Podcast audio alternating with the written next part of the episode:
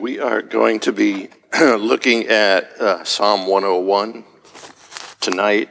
So as you are turning there, I want to ask you a question, just to get our our minds stirred and and uh, on fired up, ready to go. Here's the question. Here's the question. As soon as I get to my notes. Um, in your opinion, what is the most important character quality that you think a leader should possess? What is the most important character quality that you think a leader should possess? Um, I, at this stage in my career, work for a very large corporation um, with 50,000 employees. And so, in that large of uh, large of a staff, you can imagine there's quite a few leaders in in that company. And so, I've had uh, the privilege of sitting through like three day training. Hello, three day training courses on uh, leadership and designed to answer the question that I just asked. What's the most important character qualities of a leader? Uh, books have been written, uh, both from a Christian perspective and otherwise, that are designed to ask and answer that question. Um, Jed, Jed and I had a conversation with a gentleman uh, this week. And in our conversation with this gentleman, uh, he spoke of how his company uh, also uh, had um, asked and answered that question. And the answer that they came up with is that the people want to know that a leader cares. That was his answer, the one that he uh, went by, stuck by. So May I? I think we're a small enough group tonight that I can, I can ask you for your answers. So, what anybody, and there's, you know, no penalty because there's no wrong answer, right? So, what, what would be an important quality of a leader? Integrity. Integrity. Excellent. Responsibility. Responsibility. Being responsible. Ability to communicate, I heard. Awesome. Excellent. I'm sorry. Discernment. Awesome. Thank you. Excellent answers. Excellent answers. Um, we're not going to take three days to answer the question right now, unless you care to stay that long. If you do, I'll try to hang in there with you. I'm not, I'm not sure. No, we're going to try to do it in about 20 to 30 minutes here. That's, that's our objective tonight. Uh, but I'm going to change the question just a little bit for our discussion. So here it is. What are the most important character qualities that a leader who is a Christian should possess? What are the most important character qualities that a leader who is a Christian should possess. Um, Corey, I didn't, I didn't know when I selected this, this psalm that it would be quite appropriate to our, our circumstances that uh, we find our, our church in right now. I think it must be, there was a, gosh, there was a word you used this morning. I think it ended in dense. Oh, coincidence. That's what it was. No? Let me think. Providence. That was it providence. I think it's probably God's providence that um, led us to the point where um, this psalm would have been the one that um, is is spoken of tonight. Um, it's appropriate for our, our church at this at this point in time. Um, I'm going to give you what uh, I would say are five reasons why we all, all of us in the room, should consider uh, this question tonight. Here it is. Number one, You might be a leader who is a Christian. You might be a leader who is a Christian. Maybe that's in a Christian organization. Maybe that's in your occupation, your regular job. Maybe it's in your school. Maybe it's in your parenting or grandparenting. Um, maybe it's just in your peer group. Do people look up to you? Are they studying what you do, what you say? Here's number two. Uh, you might be called by God in the future to be a leader who is a Christian. Uh, number three, you might be a leader and you don't even know it. But people are watching you, they consider you a leader. Um, they're listening to your words, similar to our children, right? They're watching and they're looking to you. Um, I had a humbling experience one time when, oh, a staff member was going to leave our firm, or not leave the firm, he was going to move from one office to the next, and he came to say goodbye, came to my office and said, he said, do you have any words of advice for me?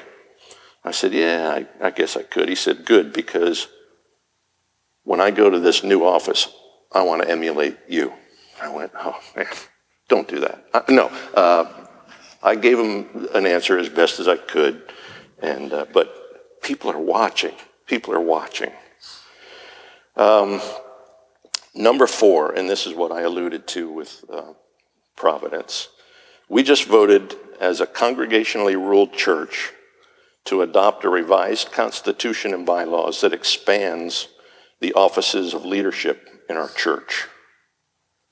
And so, in our roles as individual members of Southside, uh, we will want to carefully consider the men and the women who we choose to have leadership roles in our church. We'll want to see if they demonstrate the characteristics of a leader as taught in Scripture, and then to make that a regular part of our prayer requests as we pray for our leaders that they would demonstrate these characteristics. And number five, um, this is kind of like low hanging fruit, I suppose.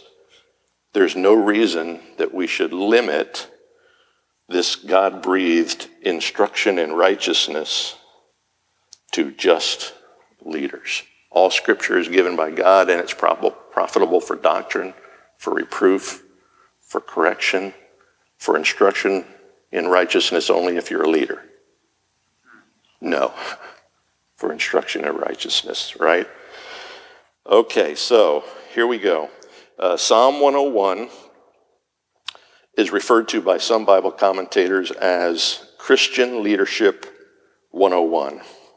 It's a song written by King David and considered to be a royal psalm.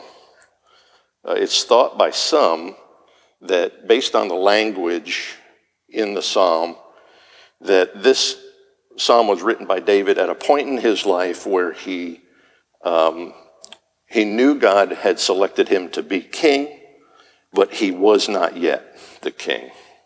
Um, so, in that regard, the psalm really represents David's commitment to God to lead the people faithfully according to the way of the Lord. I'll give you a quick outline of uh, where, where we'll proceed through the psalm, and it breaks down. This is great for an accountant because it breaks down really neatly, right? So you've got one verse, then three verses, then three verses, then one verse. I love it. And I'm kind of feeling like um, a Southern Baptist preacher right now because all of those sections are going to divide down and have a statement about them that has a P and a C, it, you know, so it's alliterated really nicely. You'll love this, right? Verse 1 tells us what the Christian leader's perfect criteria should be. Verse 1 the Christian leader's perfect criteria uh, verses 2, 3, and 4 tell us what the Christian leader's private character should be. Verses 5, 6, and 7 tell us what the Christian leader's public conduct should be. And then lastly, verse 8 tells us what the Christian leader's permanent commitment should be. All right? Perfect criteria, private character, public conduct, permanent commitment. And then let me give you, before we start reading uh, the psalm, two uh, word definitions. Very short. Uh, one we've um, spoken of quite a bit lately. Um, it is loving kindness, the word hesed in the Hebrew. Um, it has the meaning of faithfulness, kindness, mercy, steadfast, loyal, and on and on. It's a deep, deep, rich word. Hesed, loving kindness. And then, uh, and thank you, Jonathan, integrity is a key word that we're going to look at. It's the Hebrew word tom, and it has the meaning of completeness, wholesomeness, blamelessness, or innocence. All right, so as we're reading through um, the psalm, keep those definitions in mind of loving kindness and of integrity. All right, read verse 1 here together. Uh, I will sing of steadfast love and justice. To you, O Lord, I will make music. So, the first thing that King David commits himself to is the ultimate example of the Lord in demonstrating steadfast love, loving kindness, and justice. Um, there is a backup scripture that I think, uh, corresponding scripture, I should say, that, um, that we should read together. It is Micah 6 8. Micah 6 8. I'll let you flip there. Here's what it says in Micah 6 8. He has told you, O man, what is good. And what does the Lord require of you but to do justice and to love kindness and to walk humbly with your God? Uh, this is uh, a rare case when the main point of the psalm is actually given right there in the first verse. So, our ultimate example, the ultimate example of a Christian leader, is, of course, the King of Kings, Jesus Christ Himself. All right? And then Ephesians 5 1 and 2. Ephesians 5 1 and 2 says this Therefore, be imitators of God as beloved children, and walk in love as Christ loved us and gave himself up for us, a fragrant offering and a sacrifice to God. And if you read, it's interesting, if you read the rest of Ephesians 5, you'll actually see some of the same things in Ephesians 5 that are here in Psalm 101. Very interesting. So, um, our perfect example, the one that we are supposed to imitate, the King of Kings, that is the Christian leader's perfect criteria. And then the end of that first verse, uh, David's heart, even before he starts the psalm, his heart is so full, he has to praise the Lord. He says, To you, O Lord, I will make music. He's inspired. His heart is full. He praises God. In the next three verses, uh, we will move to um, the Christian leader's private character. So you'll, you'll see, uh, look for as I read it, uh, these words in the next three verses I, me, my. I, me, and my. So he's talking about his own personal character, his private character. Verses 2 through 4. I'll read them, then we'll go back and talk about them. I will ponder the way that is blameless. Oh, when will you come to me? I will walk with integrity of heart within my house. I will not set before my eyes anything that is worthless. I hate the work of those who fall, fall away. It shall not cling to me.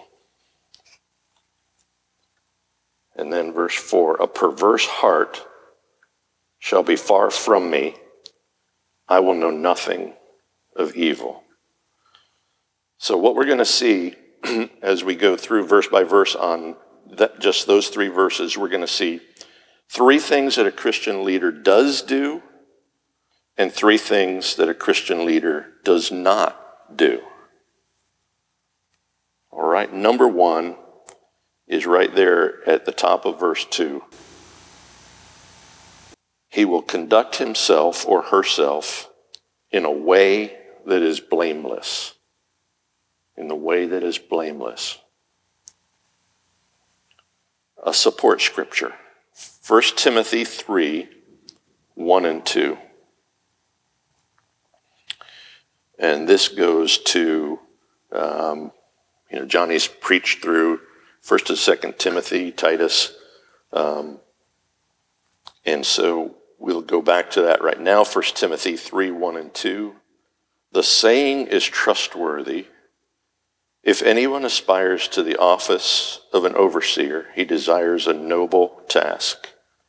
Therefore, an overseer must be above reproach, blameless.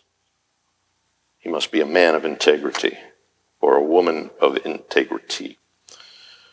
Um, secondly, so a, a, a Christian leader conducts himself or herself in a way that is blameless. Number two, uh, a Christian leader acknowledges his or her utter dependence on God. Listen to the second part of that verse. Oh, when will you come to me? David realizes that he needs the Lord's guidance. He needs to be dependent upon not himself, but rather upon God. When will you come to me? And then, thirdly, a Christian leader conducts himself or herself with integrity of heart at home. Uh, I will walk with integrity of heart within my house. Um, personal searching question. Do you act differently at home than you do in public? And why? If there were, if there were a video camera in your home, would it capture a different person than what we see outside of the home? Uh, a Christian leader conducts himself or herself with integrity of heart at home. Uh, he or she will be faithful to their spouse. They will love and care for their children and raise their children in the training and the instruction of the Lord.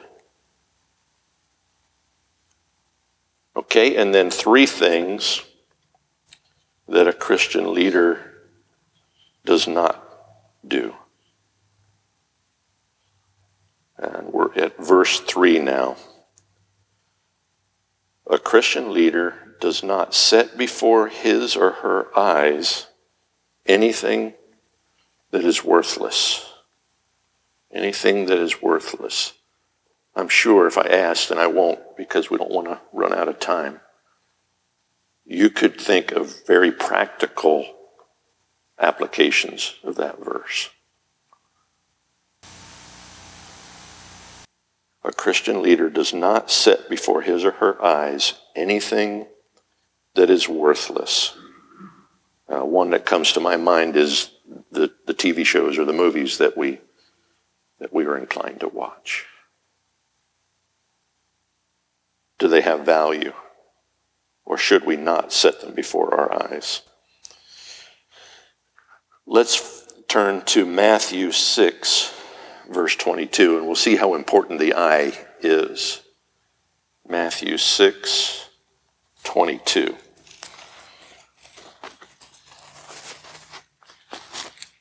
says the eye is the lamp of the body. So if your eye is healthy, your whole body will be full of light. But if your eye is bad, your whole body will be full of darkness. The eye is important. A Christian leader does not set before his or her eyes anything that is worthless. Number two, a Christian leader does not allow evil works to have a hold on his or her life. Um, a Christian leader does not allow evil works to have a hold on his or her life. I hate the work of those who fall away it shall not cling to me. And then, number three, a Christian leader does not welcome those with a perverse heart to be part of his or her inner circle. A Christian leader does not welcome those with a perverse heart to be part of his or her inner circle. A perverse heart shall not shall be far from me. I will know nothing of evil. Um, here's a quote from Charles Spurgeon. Spurgeon once said, There is a need for extreme care in our choice of our intimates, those that would be close to us. There is a need for extreme care in the choice of our intimates. Okay. All of that was the Christian leader's private character. We'll move to our next section, which is the Christian leader's public conduct, verses 5 through 7. The Christian leader's public conduct. Um, they're really, you'll notice that they are an expansion of verse 4 that we just read, uh, an expansion from their private life into their public life. So we will look together at three types of character traits that the Christian leader should avoid in his life or her life. Wouldn't you know? I apologize. I'm so sorry. Uh, that was business. Um, that threw me off, didn't it? Yes. Uh, three types of character traits that a Christian leader should avoid in his or her own life and those and in the lives of those that he or she serves with and we're going to see one that he or she should welcome uh, first, I'll read this, the three verses, and then we'll go back again, verse by verse. Whoever slanders his neighbor secretly, I will destroy. Whoever has a haughty look and an arrogant heart, I will not endure. I will look with favor on the faithful in the land, that they may dwell with me. He who walks in the way that is blameless shall minister to me. No one who practices deceit shall dwell in my house. For one, uh, no one who utters lies shall continue before my eyes. He's talking to those who serve with him, right? Um, number one, the Christian leader will give no place to slanderers or gossips. Leviticus 19:16 is a support text for us. Leviticus 19:16 simply says, "You shall not go around as a slanderer among your people, and you shall not stand up against the life of your neighbor."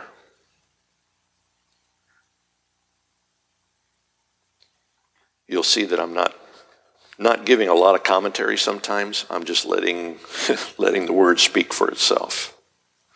Just letting the word speak for itself. The Christian leader will give no place to slanderers or gossips. Number two, the Christian leader will seek out the humble, not the prideful. Whoever has a haughty look and an arrogant heart, I will not endure. The Christian leader will seek out the humble, not the prideful. 1 Peter 5 5 and 6. 1 Peter 5 5 and 6. Likewise, you who are younger, be subject to the elders.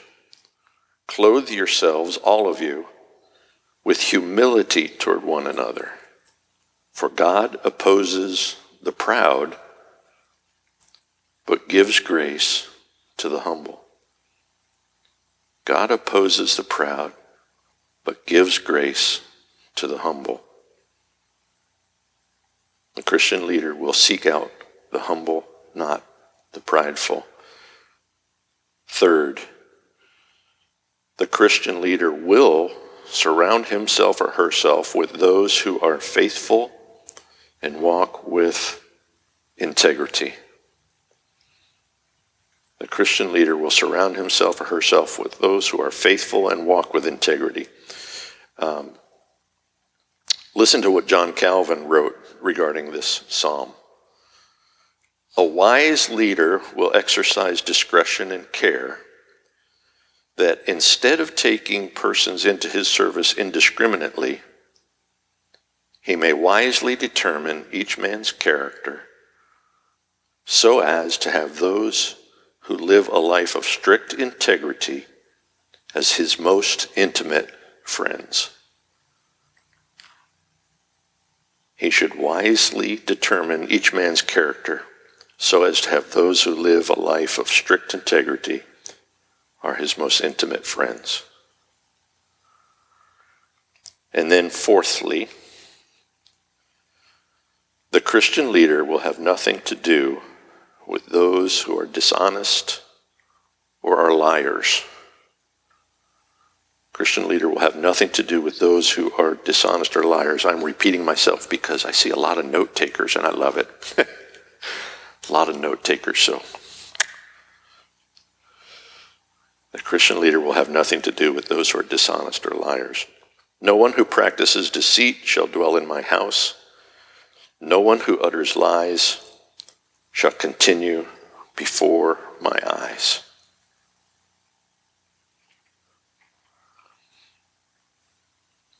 All of that, the Christian leader's public conduct.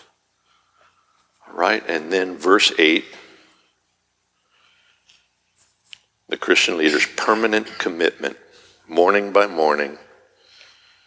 I will destroy all the wicked in the land, cutting off all the evildoers from the city of the Lord.